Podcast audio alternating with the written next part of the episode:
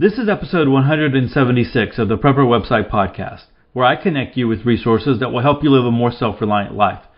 Today's articles are 4 Simple Methods to Preserve Eggs for the Long Term, and Bugging In, These Smart Water Solutions Will Save Your Life. Hey, I'm Todd Sepulveda, the editor of PrepperWebsite.com. This podcast is an audible version with some commentary of articles that have been posted on Prepper Website, a daily curation of preparedness information. These articles are some of the best that have been recently posted on PrepperWebsite.com. All article links and show information can be found on the PrepperWebsitePodcast.com. Hey, received a comment today from Barbara. She said, I also live in Texas and have been wondering what I can put in a vehicle kit, specifically food and water, that won't get damaged by our heat.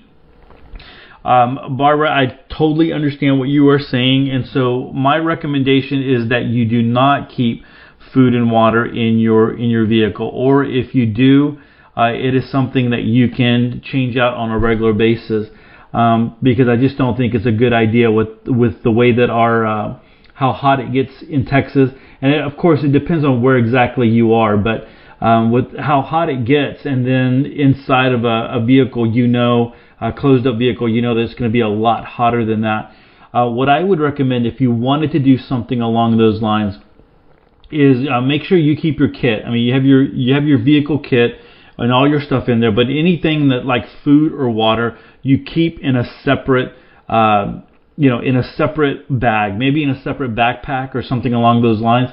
And so something that you would, if you were going to work, you would take that little bag with you inside, or if you were traveling out throughout the day, if you were just running to errands and running to the store, I think that would be okay. But if you were going to be anywhere for extended lengths of time, you could take that with you. Now, of course, you're going to be limited to the amount of food and water that you can carry in a bag like that. But I think that's the best bet that you would have, instead of just leaving it in there. And then, if you had something, bottles of water, where, you had plastic bottles of water, I think that wouldn't be a very good idea. And then any food that you had would easily degrade very quickly in all that heat. So I think that's your best bet there, is to have your vehicle kit, so you have your stuff in there, but then you have a separate bag that you take with you, take in and out of the car for whatever reason. Now, I mean, if you're up north in the Panhandle, you have a little bit more moderate temperatures. You might be better off. Of course, there are some times in Texas where the heat is a little bit more moderate. You might be okay on some of those occasions, but definitely when it gets hot and it's hot inside of your vehicle, I would not carry food and water. One of the things that you might want to have in there is maybe a way to filter water, and so you might want to have something like that as part of your kit that you can carry around in there, or something maybe some tablets that you can carry with you in that little kit that you would take in and out, something like that would be. But that would be my advice there. If anybody has any other advice that they'd like to that they think might be helpful for someone who lives in a hot climate for leaving food and water in your vehicle, please come over to episode. You can come over to episode 175 where Barbara left hers, or come over to episode 176. And leave a comment, and I will read that on the air. All right, so thanks, Barbara, for that comment. I hope I helped you out there just a little bit. It might not be exactly what you want to hear, but I think that's going to be your best bet.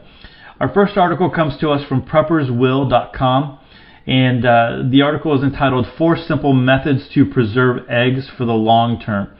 And so I want to go ahead and get right into this one. My family loves fresh eggs during the winter, and I've learned how to preserve our farm fresh eggs to last for many months. During our first winter at our off-grid homestead, eggs were scarce, and we had to buy from the store. If you raise chickens, you know how different the taste of store-bought eggs is, and you've probably you're not as fond of eating them. The next year, I learned to plan ahead, and I've looked for ways to preserve eggs for the winter. Freezing eggs is a common method, but you need to have electricity for it to work. I don't run the freezer unless we have to. We manage to adapt our lifestyle without the extensive use of such appliance, and it helps us save money. I had to figure out other ways to preserve eggs, and I must tell you, not everything I read online worked. After many failed attempts, I asked my neighbors for help. They suggested 4 methods to keep eggs for up to 8 months, the last one being the most surprising one. I've learned how to make them work, and now we keep our eggs ready for the long winters. You too can preserve eggs long term without worrying about your family getting sick. If you live off the grid, or if you're short on refrigerator space, I recommend giving this a try. These methods are easy to follow and won't affect your monthly budget. Egg preservation techniques. Number 1, how to preserve eggs using mineral oil. You can prevent eggs from going bad through oiling, but you must make sure the eggs are not washed with water before trying this. To properly oil your eggs, they must be kept at room temperatures, 50 to 70 degrees Fahrenheit, and they must be dry. You should use a pair of plastic gloves and keep a clean working area to avoid contaminating your eggs with bacteria. Heat a 1/4 cup of mineral oil for 10 seconds in the microwave. Set your eggs aside on a plate so you can pick them easily and dab a little bit of mineral oil on your hands. Pick up an egg and run your hands all over it so that every part is covered with mineral oil. Once you are done, put it in an egg carton and store it in a cool, dry place. You can also use cooking oil or fat to preserve eggs, although I've noticed that using mineral oil works better. However, if you don't have any, just use cooking oil and follow these steps. Make sure your oil is free of bacteria and mold by heating it 180 degrees Fahrenheit for about 20 minutes. Once the oil has cooled, pour it into a dish and put the eggs in the dish. Do not use bare hands and use plastic gloves, a pair of tongs, or a slotted spoon to maneuver the eggs. You can even use a cooking brush to make sure your eggs are properly oiled. Once you are done oiling the eggs, set them aside on a rack such as the ones used in candy making and let them drain for about 30 minutes. A 1/4 cup of oil should be enough for 4 to 6 dozen eggs, depending on the size of the eggs. You can buy it online or from the pharmacy section of every store. I also recommend flipping the eggs upside down once a month to maintain the integrity of the egg yolk. Flip the egg carton or storage container gently to avoid cracking the shell of your egg. If you notice a cracked egg, remove it immediately from the container or it will contaminate all eggs. Number 2, how to preserve eggs using water glass. Water glass is also known as sodium silicate, which is basically a mix of potash and silica. My neighbors highly recommend this method and it works great. I've learned the hard way that you should use eggs that are less than 24 hours old. For this method to work, you will need glass jars, 1 gallon each, 1 quart jar of water glass, and cooled boiled water. How to do it. Collect only the eggs that are less than 24 hours old and do not wash them. Place the eggs in glass jars. Mix 1 part water glass and 9 parts of cooled boiled water. For the 1 gallon jar, you should use over a 1/2 gallon of this mixture, depending on how big the eggs are. Pour the mixture over the eggs until they are covered by 2 inches. Now add more clean eggs and keep pouring water glass as needed to keep the liquid 2 inches above the eggs. When there's no more room in the jar, put the lid on and store it in a cool, dry place. You should turn the jar once or twice weekly. Make sure you handle the eggs properly when removing them from the jar, as they are very slippery. I've also learned the hard way that you should pinprick the eggs before boiling them. This action will prevent them from exploding. This method doesn't have satisfactory results on store-bought eggs. Be careful when trying to preserve eggs you buy from unknown sources. Number 3, how to preserve eggs using salt. This is a method I've learned from my grandmother, and it's actually something the pioneers used to do. Since they didn't have mineral oil, they often used butter or lard to oil their eggs and keep them over winter. This method helped them keep the eggs good for months and prevent the hatching.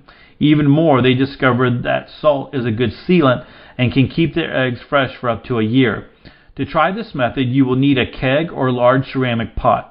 Start by covering the bottom of your recipient with 1/2 inch of salt and place your eggs close together on the small end.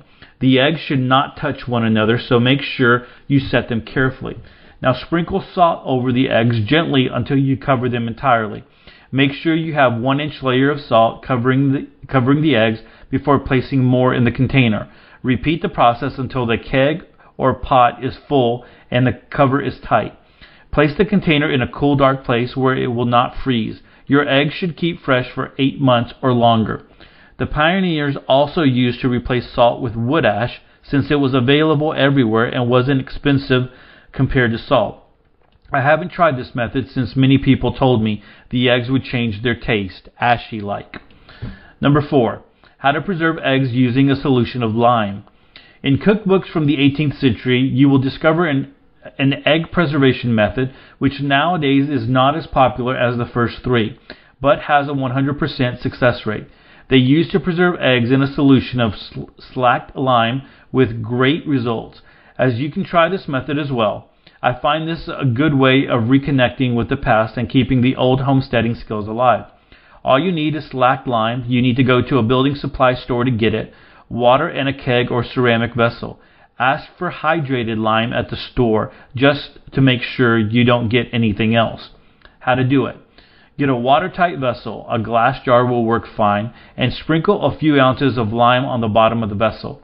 Fill up the glass jar with eggs before pouring anything in.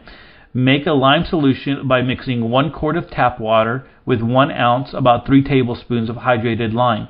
Pour the solution over the top of your eggs, and make sure your eggs are fully covered. You will also need to prevent the solution from evaporating. You can close the jar using the lid, or you can add a layer of oil if you're using a keg or a bigger vessel. That's how they used to do it back then. Store the vessel in a dark place, and you should be able to keep your eggs for up to 2 years. If you can have fresh eggs in your house day in and day out because you have your own farm or because you have a friendly neighbor that provides you with these items in exchange for some of your supplies, you are one of the lucky ones. Regardless how you procure your fresh eggs, you should not rely only on your fridge to keep eggs fresh. Learning how to preserve eggs using the methods listed in this article should provide you with a good supply of eggs when times are tough and stores are closed. There's a couple of comments here that you can go read and go check those out. I do remember, I think Preparedness Pro, if I remember correctly, I think she was on Doomsday Preppers, and she used mineral oil, but she was using eggs from the store. So I don't know if, according to this article, it wouldn't work. Because you're not supposed to rinse them off or anything. The reason being, I think somebody in the comment section said that once you do that, because eggs are porous, once you wash them off, it takes that layer that the eggs are laid with, takes that off, and then they become porous and they can start. The water will allow it to. Washing it off will allow the eggs to be porous, and then it will start, bringing in anything that you're using. So, but she was pretty adamant, if I remember correctly, on her videos that the mineral oil worked, and she preserved her eggs for long periods of time. But something that you might want to check out. But all these other ways of preservation, or food preservation, are interesting, and especially the eggs. And you wonder, how did the pioneers do it years ago? How did they even figure it out, right? How did they take time to figure out that lime would work or salt would work? But they did, and they were able to survive. Regardless of refrigeration and all that good stuff. So, some good points here, things to think about. And, of course, you always have that, if you decide to do something like this just to test it out, you always have that ability to float an egg, right? Or you put an egg in water, and if it floats, it's not any good. If it sinks or if it stays on the bottom, then it is good. And so you always have that ability to test the eggs as well. So that's over at PreppersWill.com. And you learn something new every single day. There's a lot of food preservation techniques here that I did not know. So go check that out at PreppersWill.com. Our next article comes to us from Survivopedia.com.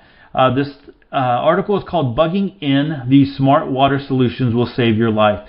And so I think water is such a big deal. I think anytime that we can talk a little bit about water and using it, I think it's important. There is, I'm going to point you to the comments as well. Actually, I'm going to read one of the comments, or at least part of it, because, or one of them, I'm going to read part of one of them. I can talk tonight.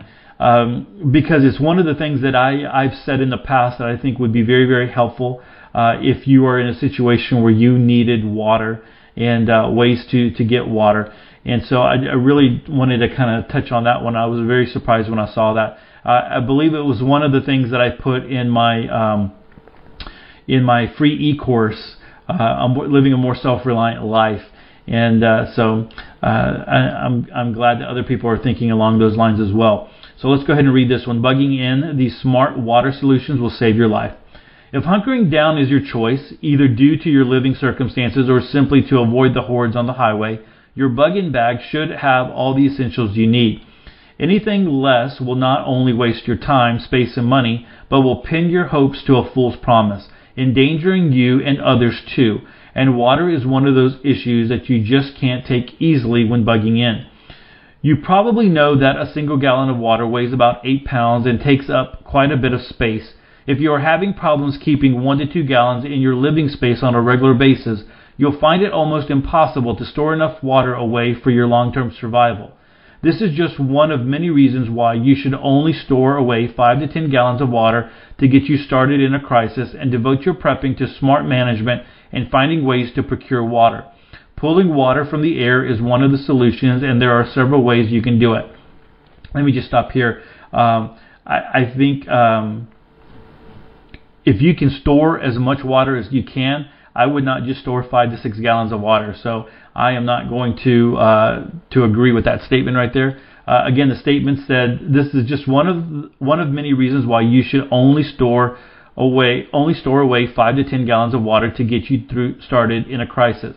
And maybe they're talking about, you know, at the very minimum, you know, maybe when you're starting out prepping. And I know there's a lot of new people to prepping listening to the podcast.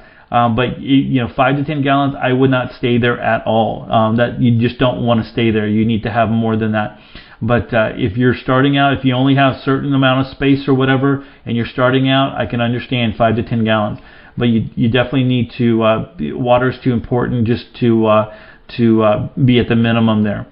All right, continuing on. Once you pull the moisture from the air, you will still need to make sure it is fit for drinking and bathing.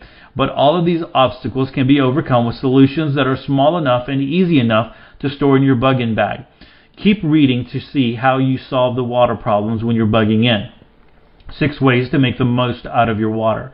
Even though there are actually thousands of gallons of water sitting in the air around you, actually converting the water vapor into usable water can take a bit of effort. You still need to know how to conserve water and recycle it as much as possible. If you have to fine-tune water production systems, you will have a bit more time to achieve that goal. Use dirty water and dosage for flushing the toilet. You might know already that the fastest and easiest way to cut back on toilet water usage is to gather water from other activities such as cooking and cleaning and then simply dump it down the toilet. On a day-to-day basis, you can also fill a half-gallon milk container with water, cap it up, and set it in the toilet tank. This will take up area that would normally be taken up by water that would be used for flushing the toilet, even though it isn't necessarily needed. You can add more milk jugs if you find that you want to reduce the amount of water used for flushing even more.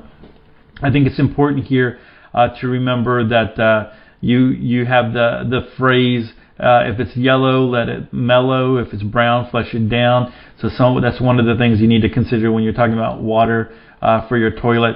And then, cooking, using water when you're cooking, depending on what it is. And cleaning, depending on what it is. You might not want to use that water for the toilet. You might want to use that in other ways. Maybe in your garden, depending on how exactly you're cleaning. You definitely, you're going to need something for that. All right. So, smart cooking will save your water.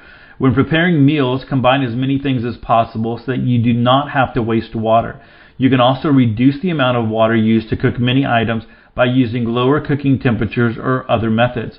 For example, if you want to make spaghetti or macaroni, try boiling just enough water to cover the pasta. Thermos cooking also offers a number of ways to reduce both the amount of water used to cook food and also the energy required. Change your washing routine. When it comes to washing your hands and face, there are a number of ways to save water that don't necessarily rely on pre-moistened wipes or other stores that will run out. To begin, instead of turning on the tap and letting it run, pour water into a bowl instead. From there, dip your hands in the bowl and lather up. Once that is accomplished, take a towel or sponge to get the majority of the soap off your face. Follow up with some additional splashes of water to get the remainder of the soap off your face. From start to finish, you should only need about half a gallon versus 2 to 5 gallons for each minute that a faucet would be running. You can also use small bowls for brushing teeth and then a larger one for sponge baths. Don't cut off house cleaning. Contrary to popular belief, don't believe that all house cleaning will end in the post-crisis world. If you do not keep floors, walls, furniture, and other internal landscapes parts clean, you will soon be in a disease-filled, hazardous environment. From that perspective, toilets and sinks will still require water for cleaning. In the case of toilets, you can use leftover water from cooking and other cleaning chores just as you would for flushing the toilet. Grow food that doesn't rely much on water. If you are planning to bug in, then it makes sense that any food growing will occur indoors. First of all, switch to a low water garden so you could grow your food with a minimum consumption of water. There are also a number of growing methods that reduce reliance on water to well below that you would use in a conventional outdoor garden and also a container garden. This includes utilizing different potting arrangements and also tried and true ways to preserve moisture as much as possible. For example, just because your container garden is indoors, that doesn't mean you can't use plastic mulches or other covers that will prevent water from evaporating back into the air. Okay, I don't understand what plastic mulch is, what they mean by that, but I don't use plastic mulches. I don't exactly know what they're trying to say there, but you don't probably want to grow or put plastic mulches in your garden containers or your vegetable containers. So if I'm mistaken there, or if that's something that I've never heard of before, someone please let me know. But yeah, kind of keep plastic away from your vegetables and your plants and stuff. But definitely, I know that they're going to be talking about preventing evaporation here in just a minute. So maybe it's along those ideas. Maybe I don't know. But if someone knows maybe something different than what I'm considering here, let me know on that one. So the next one is prevent evaporation. There are also a number of misting techniques you can use when watering plants to ensure they get as much moisture as possible where it is actually needed. For some species of plants, this includes misting under the leaves, since this is where the leaf is actually able to take in the most water. If the outdoors are dry enough, you will see tree leaves turn upside down so that those pores can take in the rain as quickly as possible. From that perspective, if you mist under the leaves instead of on top, the plant will get more water and less will evaporate off the top areas that may have wax or some other natural coating to help prevent evaporation. How much water do you need daily? Before making any plans for pulling water from the air, you need to know how much water you'll need per person. Under normal conditions, you can expect to use 80 to 100 gallons of water per day. Here are some rough estimates to go by based on routine needs in a survival situation.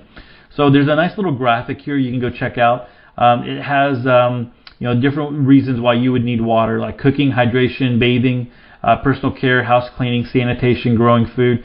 And then you have like routine life during a crisis, and then they've made some notes over here that you can read. So go check out that graphic, interesting graphic.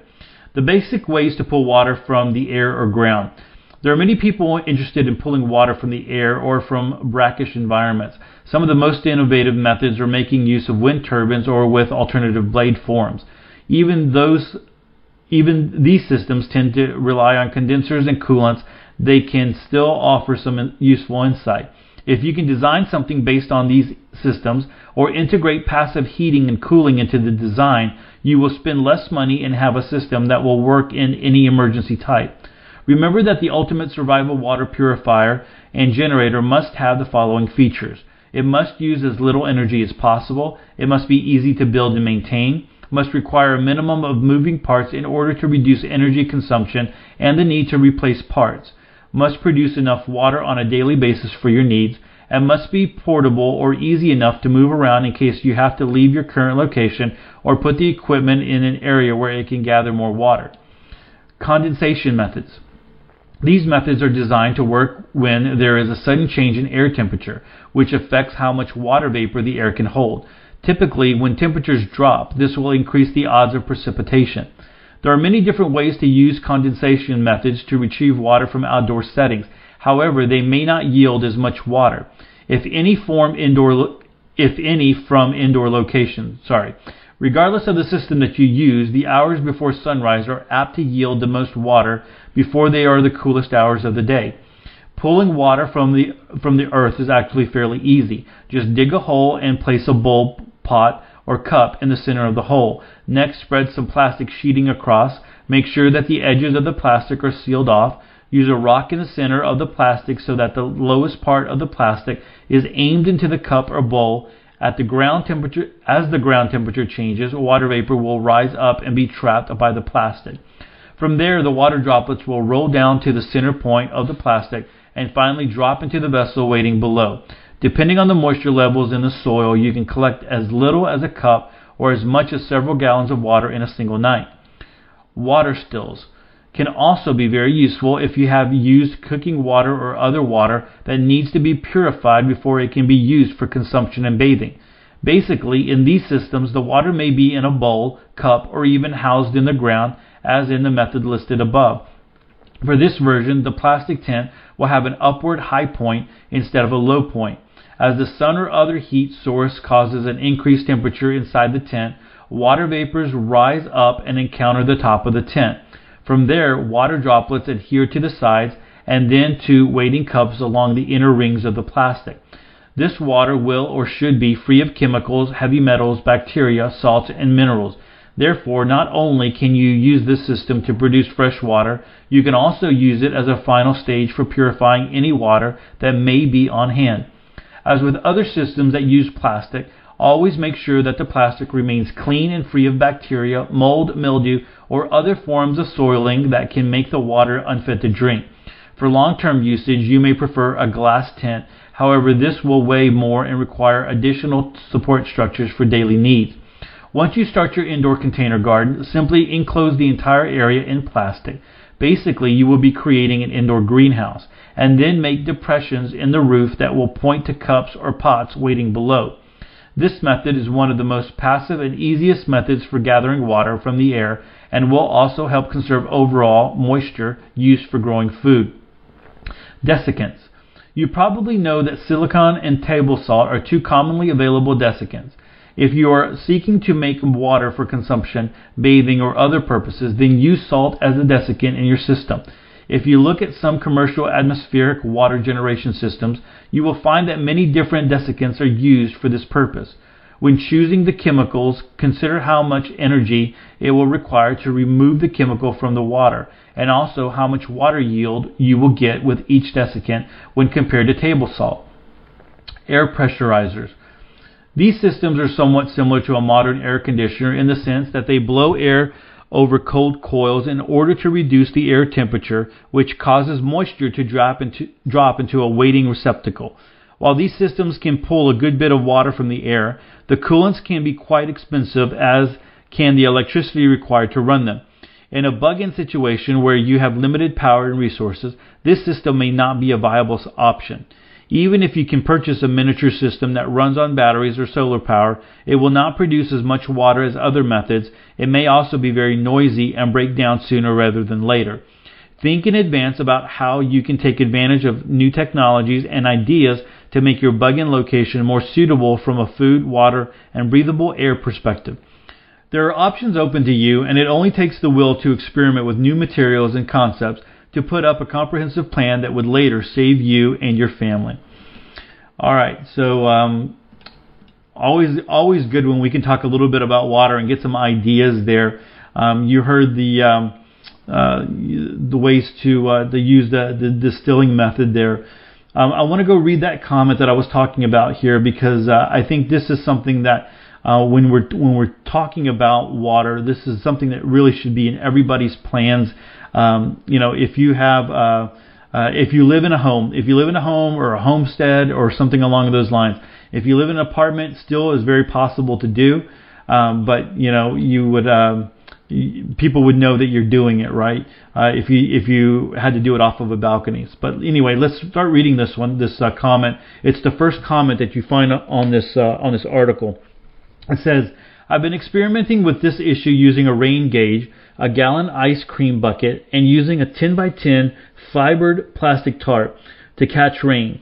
I assumed that many actual rain catch areas would be 9 feet by 9 feet because I would use wood poles on 3 sides along a gentle slope in my backyard that would lead to 5-gallon buckets that I would dig a hole in my yard to place the bucket so that they could catch the rain dripping off the tarp. I calculated mathematically the square inches of my rain capture part of the tarp and then calculated the cubic inches of rain it could capture depending upon the rainfall on 2 different days that I was using my rain gauge. What I learned is that a 1-inch rain would produce 50 gallons of water that for a family of 3 adults would last at 1.5 gallons per person for about 11 days. 50 divided by 1.5 gallons divided by 3 people equals 11 days of water. It would also require about 10 5-gallon buckets and the sheet plastic, which is less than $20. The buckets can be bought at a store. Food grade is best, though the bakery I work at charges $2.50 for used buckets that held frosting icing. One of the rains I measured offered 2 5/8 inches of rain. A second one, based on weather forecast, predicted a 1.5-inch rain, but in my backyard I only got 1/3 of an inch of rain. Catching free fall rain on clean sheet plastic, even if you let the first rain minutes wash the air and the plastic, is far healthier than catching rain from a roof downspout, because then the rain washes over any bird poop on the roof and dead debris in your gutters, etc. But to use a downspout, you still need buckets, and the more you have, the better. Here's my point to all of this. Catching rain is probably the easiest way to get fresh water, accepting that even rain falling through air that is polluted will pick up some of those pollutants. If you are certain you are going to get a downpour, you could give the rain 10 minutes to clean the air and then start catching rain. In an emergency, though, you might want to just save any water you can get. My area will usually have annually between 1 to 3 months with no significant rain, and sometimes during winter we will go for a month or longer with no snow. In fact, the rains that I measured came after a 12-week drought. Okay, so I'm not going to go on. Actually, some of the things that he says here later on are some of the same things that I said in my e-course. So I think this is a great idea, and I've talked about this before. So I wouldn't be putting it on the ground and digging a hole. So what I would do, for instance, if I was using this in my backyard, I have fence. And so I would stretch out the tarp, and it would be above the ground, and I would use ties. I have paracord, spools of paracord. It's very cheap. You can go buy it from CampingSurvival.com, and you can attach this tarp to lines that are coming off of your fence, right? Your fence posts and stuff like that. And so it would be out there, tarp, catching water, and you just allow one end to dip down where you're dipping down and pouring it into, or it's running off into a bucket. And you can use a 5-gallon bucket. Now, I would not have a whole bunch of, or have 10 5-gallon buckets. What I would do is probably have a couple of buckets, and then as they filled up, I would be pouring this into a bigger container. So maybe you have a 50-gallon drum. You can find those on Craigslist for really cheap. Maybe you have one of the 250-gallon totes that you can find, and you pour the water into that and help to store it that way. And then that way, after it finishes raining, you can dry it off and you can roll the tarp up and keep it clean, so the next time it rains you can deploy it again. And so I think that can be done with anybody who has a yard. You could choose to put some posts up and use it that way. If you're out in the country on a homestead, that's easily to do.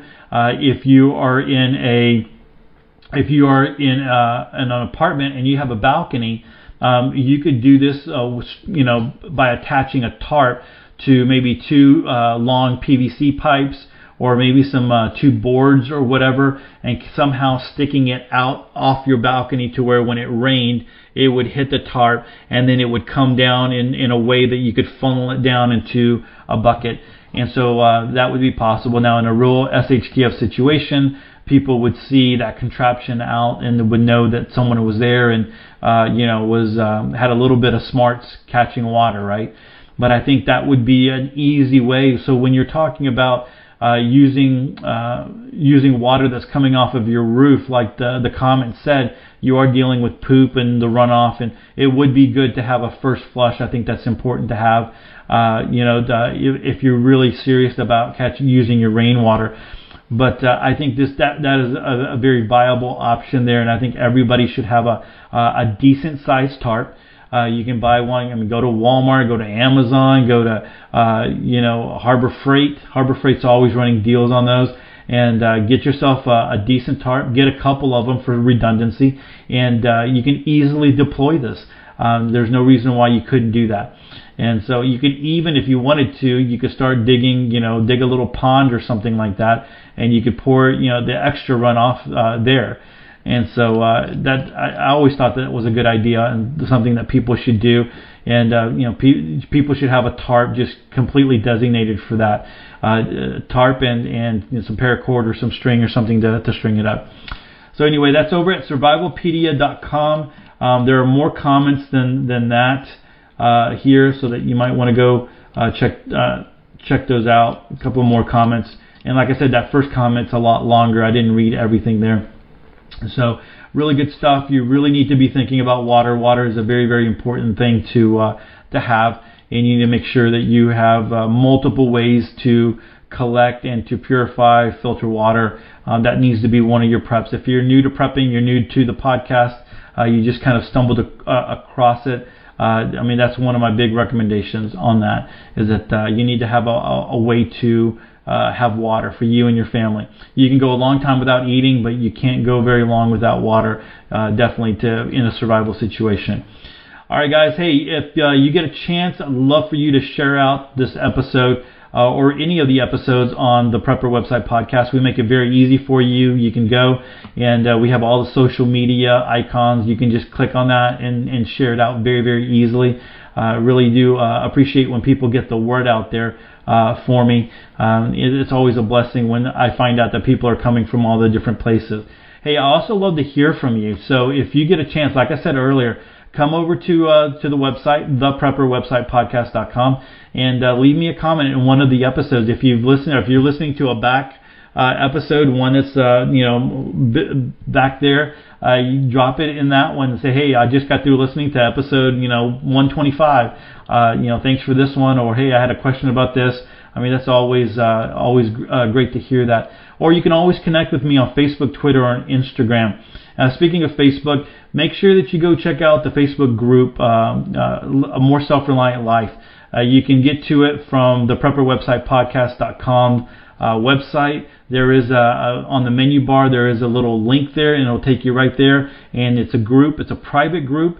And so you have to request to join, and then when you get approved, you come right in. There's a great group of people over there, so I'd love for you to come check it out. And you can come and lurk. A lot of people do lurk, and a lot of people do comment as well. And so I'm really glad and really proud of what's going on over there.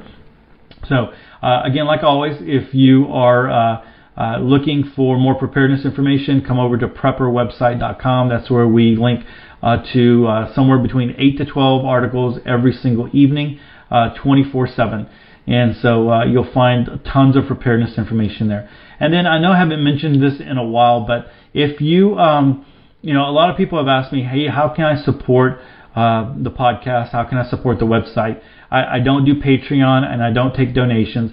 One of the things I do ask is that if you want to support us, if you make purchases through Amazon, if you would go through our Amazon link, that would be a little blessing for us. It doesn't cost you any more money, but we do get a percentage regardless of what you buy. We do get a little percentage off of that, and so that's always very, very helpful when we're talking about taking care of the needs of the website and of the podcast.